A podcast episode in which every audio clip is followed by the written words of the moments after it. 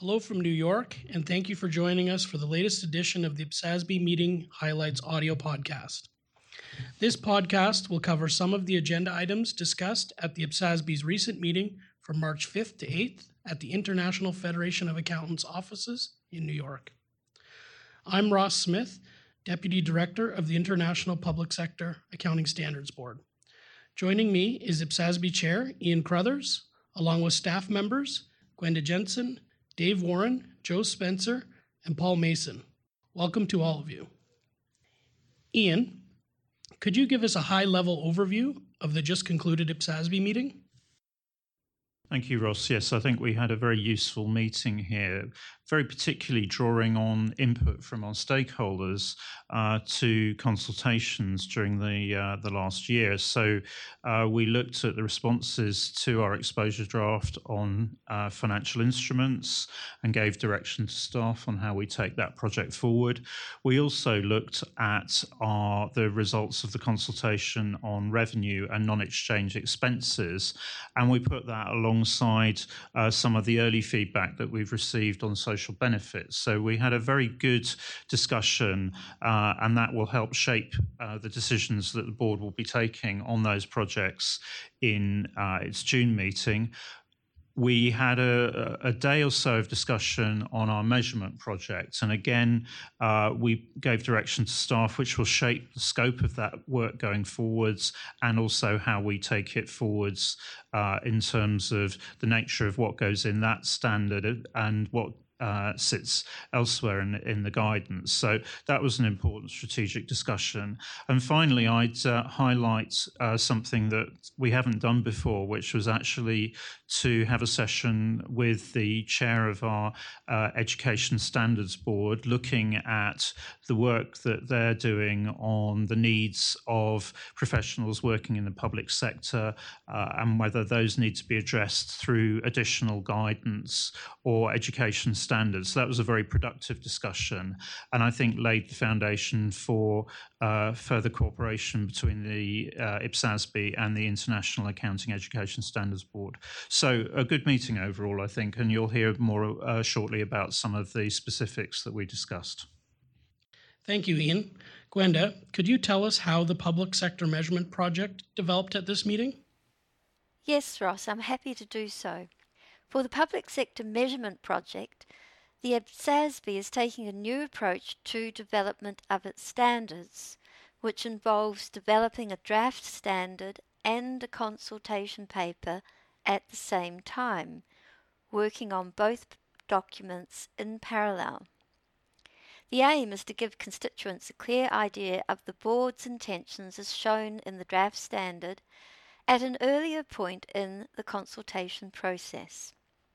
The March meeting was the first at which the IPSASB has reviewed draft material for both of these documents. For the draft standard, the IPSASB approved sections on objective and scope and discussed an initial list of defined terms. For the consultation paper, the IPSASB reviewed three draft chapters Chapter 1, the introduction, Chapter 2 on the conceptual framework and measurement, and Chapter 3 on the treatment of borrowing costs during asset acquisition.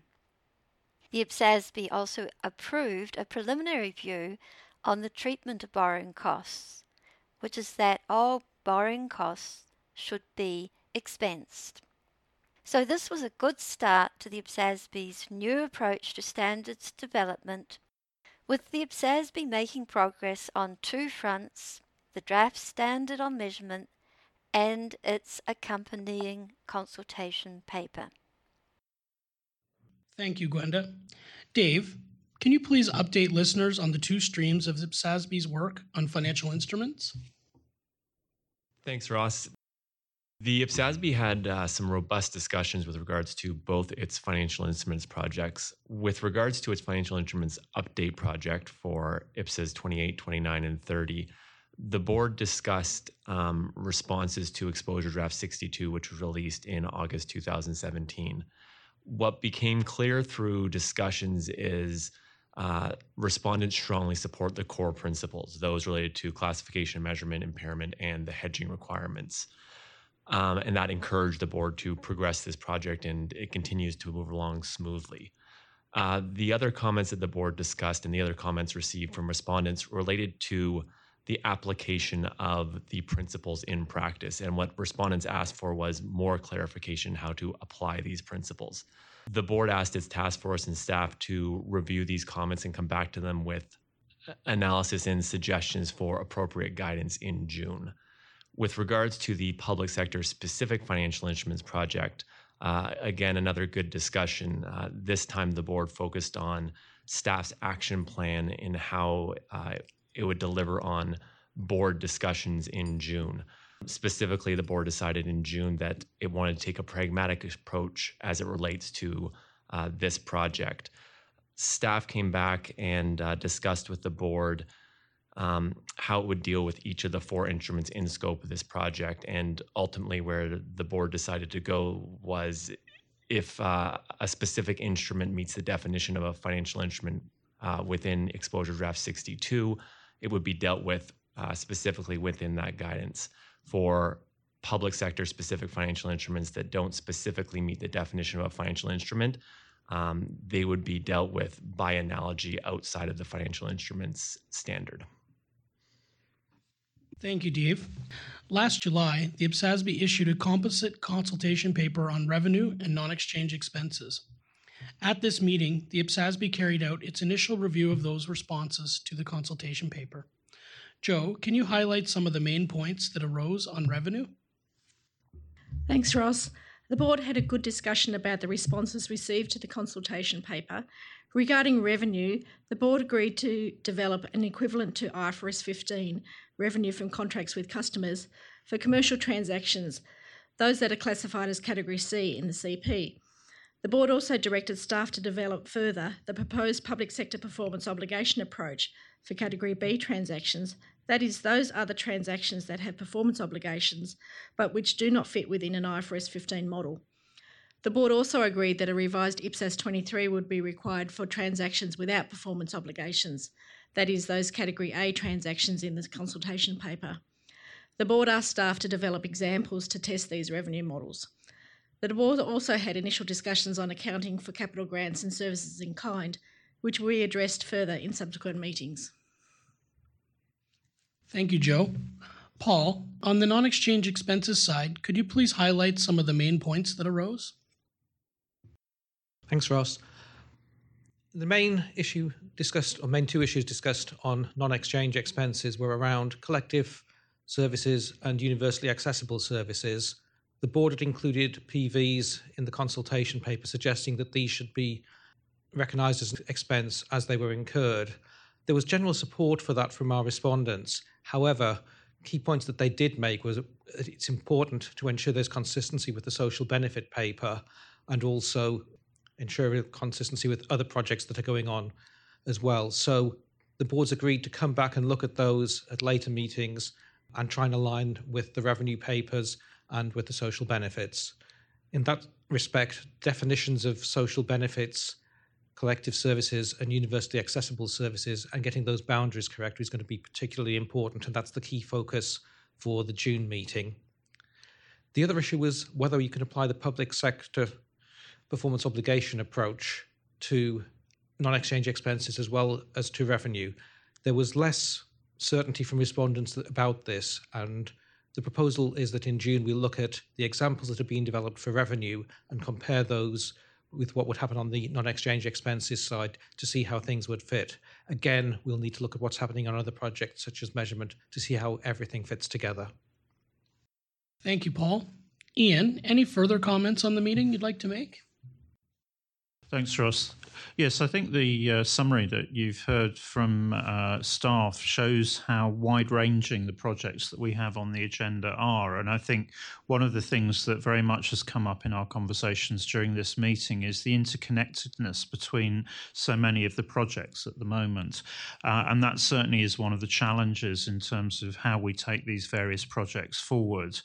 I think if you look at where we've got to in our discussions in this meeting, we explored a number of very important areas which will enable uh, enable the board to take a decision or decisions in June on the shape of the work program to come uh, in terms of the revenue standards that we will produce and the scope going forwards for those. Similarly, also in terms of not only social benefits but also non exchange expenses. Uh, some very important decisions we will take in June.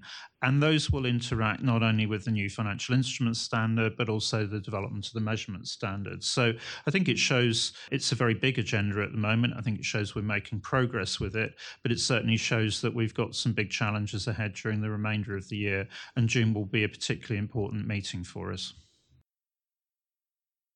Thank you, Ian. I'd like to remind listeners that the IPSASB's consultation paper on its strategy and work plan 2019 2023 was issued in early February. The consultation period on the board's exposure draft on the crucial issue of social benefits ED 63 is open until the end of March. ED 64 leases was issued in late January and the consultation period lasts until the end of June. We would really welcome your responses to all these consultations, so please take the time to consider these documents and share your views. Thanks to all who have joined us today and to you, our listeners. The next IPSASB meeting will be from June 22nd through June 25th, 2018 in Toronto. The IPSASB meeting will be preceded by a meeting of the IPSASB's Consultative Advisory Group on Monday, June 21st. Meetings of the IPSASB and CAG are open to members of the public. You may register as observers. More information is available on the IPSASB website at www.ipsasb.org. All audio podcast meeting highlights are available in the meeting section of the IPSASB website, and listeners can find us on iTunes by searching for IFAC Accountancy Podcast. Listeners can also follow us on Twitter at IPSASB underscore news. Thanks for listening and join us again in June.